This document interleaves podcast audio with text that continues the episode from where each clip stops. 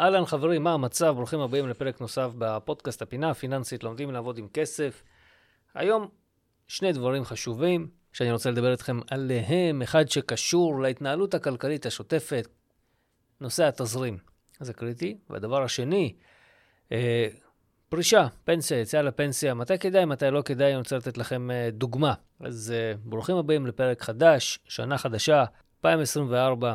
אני חושב שזה הפודקאסט השני שלי השנה זו, החודש הזה, לא משנה. לכל מי שלא מכיר אותי, לי קוראים פיטר הוד, והיום אני הולך לדבר איתכם על הדבר הזה שנקרא תזרים. דבר מאוד מאוד חשוב בהתנהלות השוטפת, ואני רוצה לתת לכם דוגמה מלקוח שישבתי איתו אתמול, ודיברנו על התזרים שלו, תזרים אישי שלו. וניסינו לבדוק כמה נכנס, כמה יוצא, לעקוב אחרי הכסף זה מאוד חשוב, אתם יודעים את זה. אה, וישבנו ובנינו תזרים. עכשיו, אנחנו בונים תזרים חדש, מאפס.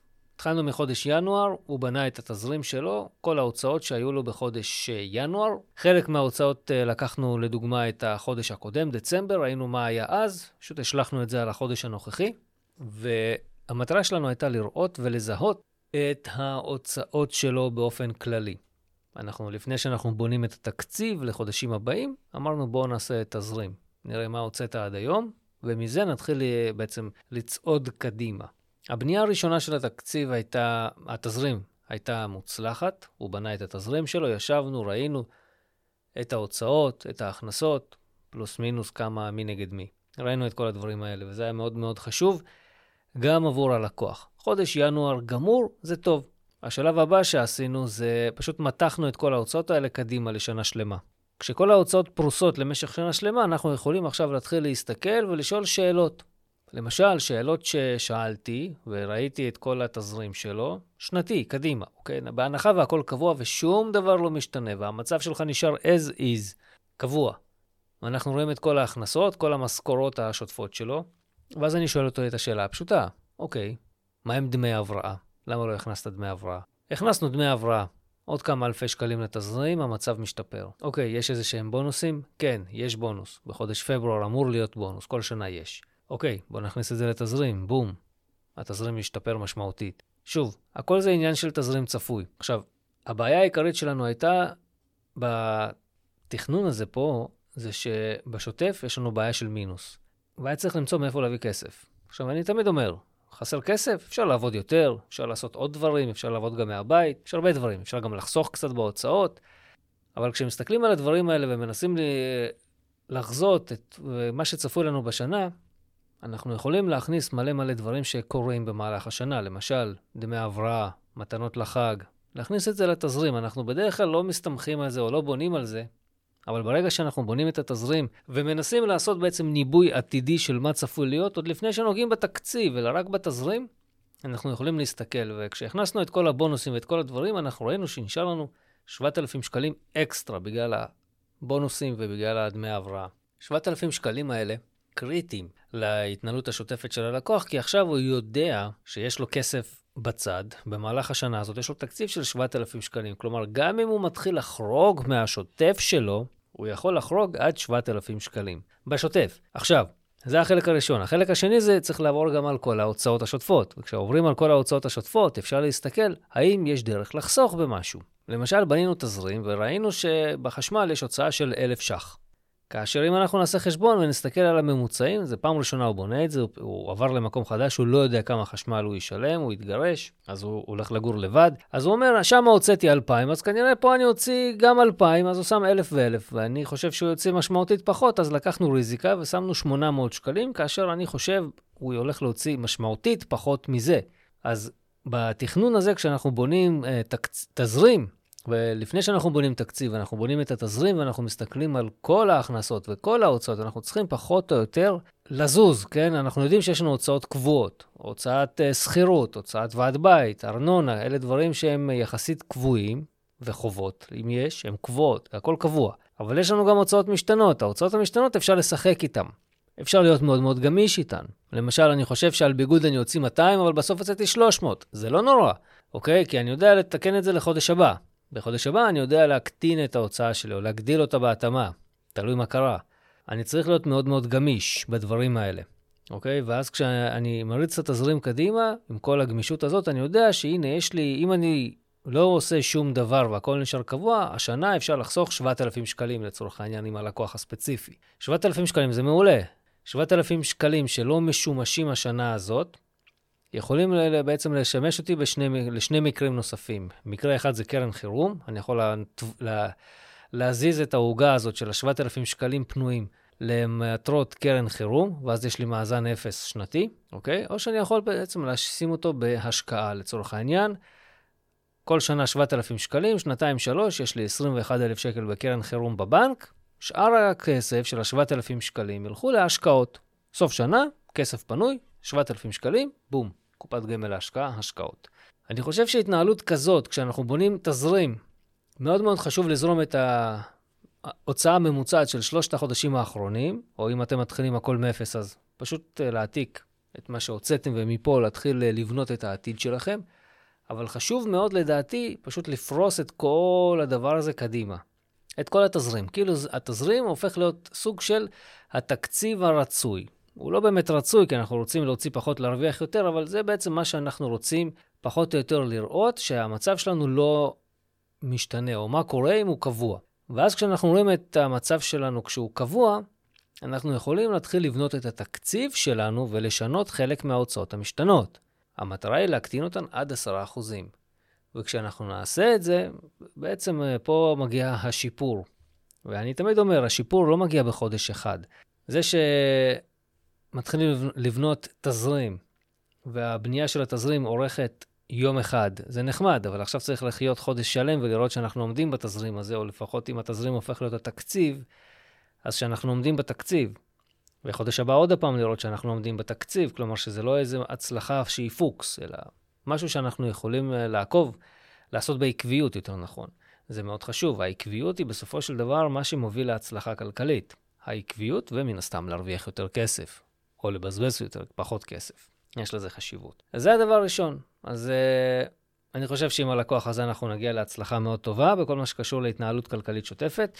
ושלא תבינו לא נכון, זה לא, לא מדובר פה בלקוח uh, קשה יום עם משכורת של 5,000 שקלים, מדובר פה במשכורת מאוד גבוהה, מאוד מכובדת. פשוט המצב האישי והמשפחתי הביא אותו למצב שהוא צריך לעשות איזה שהם שינויים ולעשות התאמות, uh, וזה נחמד, כי פה אני כן רואה שיש לנו פוטנציאל לעשות התאמות טובות ושיביאו אותו לרווחה כלכלית מהר מאוד. אה, ובסופו של דבר גם לקבל החלטות טובות בדרך, כי הליווי, נגיד, כשאני עושה ליווי, אני עושה ליווי שנתי, אני לא עושה תוכנית חד פעמית וגמרנו. אני תמיד עושה את זה ברמה שנתית, כי ברמה השנתית, תמיד בהתחלה, כשמתחילים משהו חדש, תמיד יש את הצורך הזה של הליווי ועזרה בקבלת והחלטת החלטות. אני מעדיף להגיד החלטת החלטות ולא קבלת החלטות, כי זה לא החלטה שאני מפיל על הבן אדם. אני מציע לו להחליט. את ההחלטות הנכונות, אני עוזר לו להחליט אותן, וברגע שהוא מחליט, הוא לוקח על זה גם אחריות. וזה הדבר החשוב ביותר בהתנהלות כלכלית, לקחת אחריות על מה שאנחנו עושים. במעבר חד, אני רוצה לדבר איתכם על פרישה. פרישה זה קטע מאוד מעניין. אוקיי, אני, אני מדבר עם מלא אנשים כל הזמן על פרישה, כי זה ה baby הראשון שלי, או השני שלי, כי התחלתי בתחום הביטוח, אחרי זה לתכנון פיננסי, ומהתכנון הפיננסי גדלתי לתחום הפרישה, ואני מאוד אוהב את תחום הפרישה, כי בעיקר, לא כי, בעיקר, שאין פה איזשהו פתרון שבלוני לכולם. באמת שכל בן אדם שונה, כל מקרה שונה. תנו לי שני אנשים שעבדו באותו מקום עבודה עם אותה משכורת, עם אותו סכום פנסיוני בקופה, שני פתרונות שונים. כל אחד ירצה משהו אחר, זה, זה פשוט מטורף. אתה לפעמים חושב, הנה, אני פותר את זה ככה, והלקוח אומר, לא, אבל אני רוצה 1, 2, 3, ופתאום כל הפתרון שלך משתנה. בקיצור, חוויה. אז על מה אני רוצה לדבר איתכם בתחום הפרישה? תחום הפרישה הוא תחום, כמו שאמרתי לכם, מעניין, ואחת השאלות שנשאלות הן, האם אני יכול אה, לפרוש, להמשיך לעבוד, האם כדאי או לא כדאי? אני היום רוצה לדבר איתכם על חישוב כדאיות, בהתאם לשיחה שהייתה לי עם לקוח לא מזמן. אז uh, הסיפור הוא כזה, לקוח בן 67, עובד uh, במקום עבודה מאוד מאוד מסודר, ויש לו פנסיה צפויה של 12,000 שקל אם הוא עכשיו פורש בגיל 67. אבל מה? הוא אומר לי, תקשיב, אם אני ממשיך לעבוד, המשכורת שלי קופצת, הכל אצלי קופץ, והפנסיה העתידית שלי, כעבור שלוש שנים, בגיל 70 אם אני פורש, אני אקבל 14,000 שקל. אוקיי? פער של 2,000 שקלים. למה שאני אפרוש? למה שאני אתחיל לקבל פנסיה? אז דבר פשוט, אמרתי לו, תקשיב, קודם כל, מן הסתם אנחנו צריכים לעשות את כל הבדיקה באופן מלא ויסודי, כדי לראות מה יש, איפה יש, כמה יש, מה הרצונות, מה הצרכים. יש בדיקה מאוד uh, רצינית שצריך לעשות לפני שבכלל מתחילים לזוז. מה צבע הכסף, לצורך העניין, מי שיודע מה זה אומר. אחרי שאנחנו רואים את כל המידע הזה, אנחנו נעשה חישוב. ואת החישוב אנחנו עושים חישוב מהשכרה. אוקיי? כלומר, מה אני, מה אני מקבל היום אם אני נותן את הכסף, או מה אני אקבל מחר אם אני נותן את הכסף מחר. עלות תועלת. זו הבדיקה הראשונה הכי בסיסית שאני עושה, ועשינו את הבדיקה. אמרנו דבר כזה, אם אתה עכשיו, לצורך העניין, אנחנו מדברים רק במונחי ברוטו כרגע, לא נטו. אם אנחנו עכשיו uh, מממשים את הפנסיה ומתחילים לקבל uh, בעצם uh, פרישה מדומה, מתחילים לקבל קצבה חודשית ואתה ממשיך לעבוד. אתה מקבל 12,000 ש"ח ברוטו, אוקיי? במונחי ברוטו, מגיל 67 עד גיל 70, זה שלוש שנים, אז שלוש שנים אתה תקבל 12,000 ש"ח במשך 12 חודשים. סך הכל אתה הולך לקבל בשלוש שנים האלה 432,000 שקל ברוטו, אוקיי? 432,000 שקל ברוטו בשלושת השנים הקרובות. זה הסכום שתקבל בנוסף למשכורת שלך. אבל אומרים לך, אם אתה תמשיך לעבוד ולא תממש את הקצבה, אתה תקבל 14 בעוד שלוש שנים. והשאלה שנשאלת, האם זה שווה בכלל? אז מה שאני עושה בדרך כלל, אני עושה בדיקה של uh, כמה יכלתי לקבל, תמורת מה אני יכול לקבל, ואני מחלק זה בזה. כלומר, 432,000 שקל, אני, אני מחלק בפער בין הקצבאות. הפער בין הקצבאות הוא 2,000 ש"ח. 12, 14, ההבדל הוא 2,000 ש"ח. זאת אומרת שבשלוש שנים קיבלתי 432, ואני מחלק את זה ב-2,000 שקלים. אני מקבל 216. מה זה אומר 216? זה אומר שנגיד ואני פורש בעוד שלוש שנים, אני אקבל ב-2,000 שקלים יותר ממה שיכלתי לקבל מלפני שלוש שנים. אבל כמה פעמים אני צריך לקבל את ה-2,000 שקלים האלה כדי להחזיר לי את כל מה שלא קיבלתי בשלוש השנים הקודמות? הרי יכלתי לקבל 432 ולא קיבלתי, כדי לקבל את ה-2,000 אקסטרה. אז כשאתם עושים את החלוקה הזאת, אתם תגיעו ל-216. תחלקו את ה-216 ב-12 חודשים, אתם תגלו שכדי להחזיר, בעצם, או כדי להיות בנקודת איזון, או בעברית פשוטה, כדי להיות אדיש בין שתי האופציות, אני צריך לקבל את ה-2,000 שקלים יותר במשך 18 שנים. רק אחרי שקיבלתי, רק אחרי השנה ה-18, אני מתחיל להפסיד את הכסף. רק אחרי השנה ה-18, חבר'ה, זה מלא זמן. אם הבן אדם פורש בגיל 70, תוסיפו לזה 18 שנים, זה גיל 88. רק אחרי גיל 88 הוא מתחיל להפסיד באופציה, אם הוא בוחר באופציה א', שזה לפרוש עכשיו. וגם זה לא מדויק, למה? כי לצורך העניין הוא ממשיך לעבוד, והוא לא צריך עכשיו את הכסף הזה. הרי הוא יכול להשקיע אותו. ואם הוא משקיע אותו לשלוש שנים, בהנחת תשואה, ואני הולך על תשואה ממוצעת של 5%, זה לא מעט כסף. תחשבו תשואה ממוצעת של 5%, זה 15% במצטבר. נגיד בריבית דריבית, אנחנו מדברים פה בתשואה של 12%, אז אם יש לי פה 432 כפול 1.12, יש לנו פה סכום של 483,000 שקל. ואז זה יוצא הרבה יותר יפה, הרבה יותר טוב. כלומר, יש פה כדאיות ממש ממש יפה ושווה במקרה שלו. ואז הלקוח שואל אותי שאלה מגניבה, שאלה טובה. מתי זה לא כדאי? תנסו לחשוב מתי לא כדאי לעשות את המהלך. נגיד במקרה שלו אמרתי לו, אם, זה, אם אלה הם המספרים, נכון לעכשיו, כשעשינו בדיקה במונחי ברוטו, יש פה כדאיות במונחי ברוטו. לא עברנו לנטו. כדי לעשות נטו צריך לעשות בדיקה יותר גדולה. במונחי ברוטו זה שווה לך. אבל מתי זה לא שווה? אני שותק כדי שאתם, כדי שאתם תנסו לענות על זה לבד. זה לא שווה מן הסתם כאשר הפער בין uh, הסכום שהוא קיבל לקצבה, החלוקה הזאת קטנה יותר. במקרה שלנו לקח 18 שנים, אבל בח... בהרבה מקרים שאנחנו עושים את הבדיקה הזאת, אנחנו מגיעים לשש שנים, לחמש שנים, כלומר לקח לך חמש שנים. ואז אני חושב בעצמי, אם לקח לך חמש שנים ואתה מתחיל להפסיד, אז לא שווה בכלל כל המהלך, זה בזבוז זמן וכסף. הרי הסטטיסטיקה היא תמיד לטובת החיים. בן אדם בן 67 או בן 60 יחיה פלוס מינוס עד גיל 85 וצפונה, לפי תוחלת החיים שיש היום בישראל. אנשים חיים הרבה זמן. אז מהלכים כאלה לפעמים גם לא שווים. אז צריך לבדוק את זה. בגלל זה אני תמיד אומר, חשוב לבדוק את זה, ולבדוק את זה גם קדימה, מתי זה מתאזן, מתי זה מתאפס, הפער בין הדברים האלה. שזה מאוד מתאים למה שעשינו בתזרים. כשאנחנו בונים לנו את רשימת ההכנסות שלנו מהיום והלאה, אנחנו יכולים פחות או יותר לנסות ולהבין של מה צפוי להיות. וכשאני בונה את הדברים האלה של הפרישה, אני מנסה להבין מה צפוי להיות. מתי אתה מרוויח, מתי אתה מפסיד. וזה מה שבסופו של דבר יכול להביא ללקוח הרבה מאוד כסף. התהליך הזה נקרא פרישה מדומה.